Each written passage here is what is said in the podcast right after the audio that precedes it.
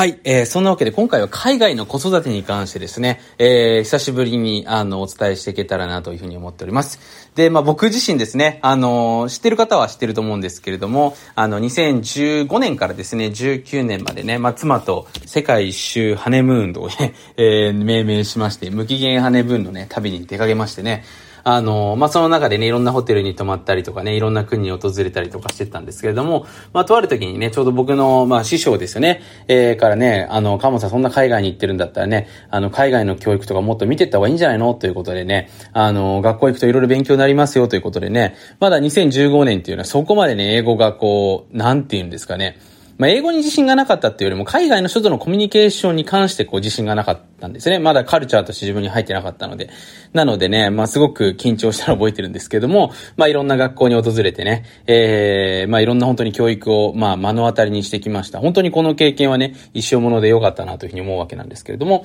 で、その中で、まあ、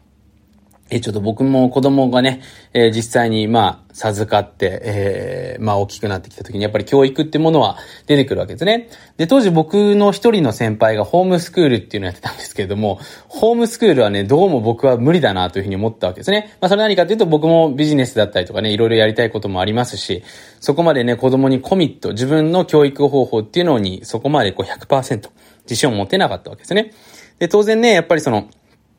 ソーシャル。まあ、その、やっぱりね、人とのこう影響によって、まあ、やっぱり大きくなってくる分っていうのもあったので、だから僕は学校に入れるのがベストなんじゃないかなということでね、まあ、子供を学校に入れることを決意したわけですね。で、僕が実際にね、選んだのが、まあ、インターナショナルスクールというふうに言われていてね。で、まあ、インターナショナルスクールって言ってもいろいろあるんですけれども、僕の子供が言ってるのは、その、えー、IB 教育と、いわゆるね、日本だとインターナショナルバカロレアというふうに言われているね、えプログラムを入れている、まあ、あの、学校にね、子供の方、まあ、3歳から、えー、入れております。で、当然ですね、あの、インターナショナルスクールなので、まあ、いろんな国の方がいてね、えー、日本人はうちの子供のそのクラス、まあ、学校もそうなんですけれども、えー、うちの子供しかいないというね、えー、状況の中で、えー、実際にですね、今2年ぐらいですね、約経ちして、まあ、まだ2年経ってないんですけども、まあ、経った中でのちょっと変化をね、お伝えしていけたらと思います。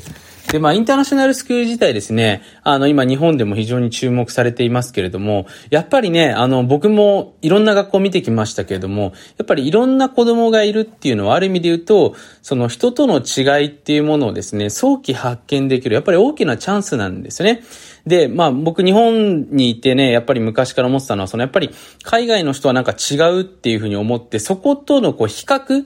で、やっぱりね、こう、僕もいろんな今海外の人たちと仕事をしたりとかね、まあ遊ばせていただいて思うんですけども、その違いが別に普通なので、その違い同士で何ができるのかなっていうところをみんな楽しんでるんですよね。だ日本人ってほら人と違うから逆にいけないとかね、なんかそこをこう攻めたりとか、そこを無理やりね合わせようとしたり、まあ例えばね、これが変な話ですけれども、今 SNS でね、有名なモデルさんはなんかみんな鼻が高くて整形してるから、私もそっちの基準値に合わせた方がいいんじゃないかな。みたいなね。まあそういうところでのこう合わせていくっていうところあるんですけども、実際にね、先進国とかの、まあ本当に豊かな人たちとね、付き合っていくと、別にその違いを別に何も思わないんですね。で、そっちに合わせようとも思わない。でも逆に避けようとも思わない。そこをじゃあ使って何ができるのかなっていう方向にやっぱ頭を回してるわけですね。で、そういった人たちが集まってるのが Google とかですね、ああいう企業なわけですよ。もちろんその部署とかね、場所によりけりだと思いますけれども。で、何が言いたいかというと、インターナショナルスクールはやっぱりそういったところを小さい時から環境として身につけられるので、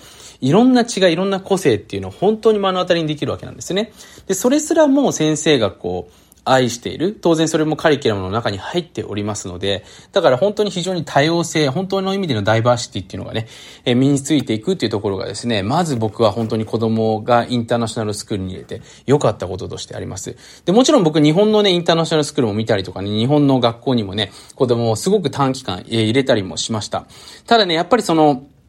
やっぱり先生がですね、え、ついてきてない。これは実際に僕もね、日本でも、あの、インターナショナルスクールのね、まあ、結構有名なところの、まあ、その、一番お偉い人ですよね。あの、学長さんと言われてる方なのかな、とも何回かお話ししましたけれども、やっぱりその先生もね、言ってました。なんでかっていうと、今のその先生となるような人たちがそもそもほら違う教育を受けてるから、100%今のカリキュラムについていけてないでしょっていうふうに言ったんですね。だ僕もそれはね、やっぱり非常に、あの、自分が子供を学校に入れるときにね、重要視していて、ままあその中で今僕が子供が入れてる学校、本当に先生に対するね、信頼っていうのがあってね、むしろ僕も勉強になってますからね、非常に。あ、こうやって人って育てるんだなってことでね、あの、先週も先生にね、その先生の教え方も素晴らしすぎて感動しましたとね、あの、本当にお伝えしてきたんですけれども、やっぱりそれくらいですね、こう、なかなかやっぱトランジションっていうのは難しいわけなんですよね。で、当然これ親世代もそうだと思うんですけども、やっぱり子供の時代の、えー、正しい、正しいっていうのはないんですけども、いや、幸せな生き方と、大人の時代に言われてた幸せな生き方っていうのは違うわけなので、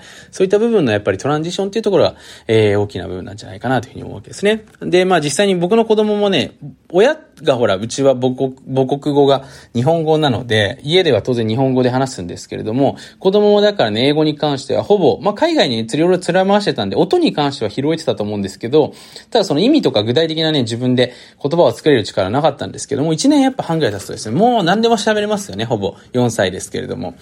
で、今、うちの学校、まあ子供が行ってる学校ではですね、まあその、英語以外にもマンダリンとかもね、第二言語、まあ、英語以外の言語っていう意味でのさせているので、マンダリンの方もね、もう僕がわかんないことを 話し始めて、僕もね、ちょっとは勉強したんで知ってるんですけども、もうついていけなくなってきましたよね。まあそういう今ステージにいるということでね、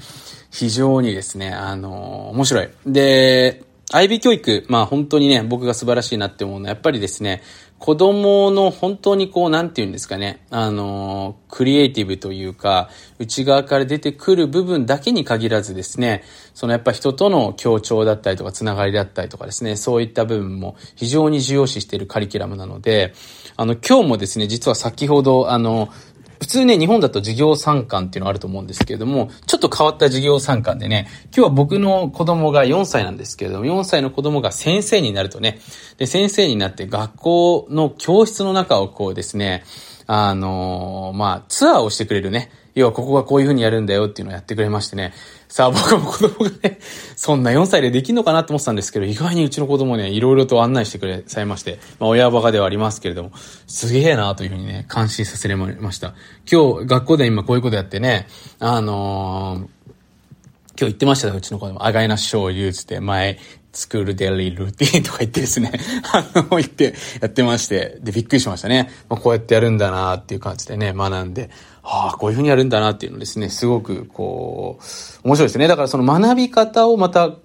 親に教えることによって、その子供もね、自分がやってることの意味とかも見えてくるわけですね。だすごい、こう、面白い教育だなというふうに思いつつも、ちっちゃい時からやっぱりその自分がやってることの意味とかをね、考えさせられる時間が強制的にできることによってね、やっぱり子供もまた勉強に対する意味合いっていうのも変わってくるんじゃないかなというふうに、えー、思っております。まあ、そんなわけでね、ちょっと僕のところにも最近こう、子育て、海外の子育て、相談乗ったりも、あ、相談というか、あの、質問というか来たりもするんですけれども、まあ、子供の問題というよりも結構親の問題ですよね。どちらかというと。親がやっぱりその海外の環境についていけてるか。まあ仕事もそうですけれども。で、あとそこまでやっぱりコミットできるかっていうところですね。だそこがやっぱ一番のネックの問題なんじゃないかなというふうに思いますけれどもね。えー、まあ何はともあれ今の時代っていうのは、まあ、あの、こういったインターネットでね、仕事をすることが、まあ、かつてないほど簡単になったので、僕は、まあ、よくね、いろんな人たちに海外に本気に出たいですって方にお勧めしてるのは、投資ではなくちゃんとしたビジネス。投資だと、あの、ビザって出ないんで、ちゃんとビジネスを行って、そこでちゃんと自分で法人を日本だけじゃなくて海外にも作って、まあ、現地で人を雇ったりするスキルがあればですね、あの、どこの国でも大体そのビザっていうのは出していけると思、出してくださると思いますので、まあ、そういう、なんていうんですかね、あの、ライフスタイルを、えー、早めに構築していくことっていうのが重要なんじゃないかなと思っております。まあそんなわけでね、僕もいろいろとね、これビジネススクールやってたりもしますのでね、えー、ちょっと宣伝会っていうふうに思っちゃう人もいると思うんですけども、まあもしよかったらね、チェックしていただけたらと思います。7月の中旬にはビジネススクール、僕のあの、ビジネススクールのメンバーだけが集まりでですね、えー、久しぶりに東京でのパーティーみたいなものをね、企画しておりますので、ぜひですね、えチェックしていただけたらなというふうに思っております。そんなわけですね、今回は、えー、海外の最新子育てということでお伝えさせていただきました。少しでもお役に立てたら幸いです。面白いと思った方はぜひ番組の登録ね、えー、よろしくお願いいたします。そのわけでまた次回の音声にてお会いしましょう。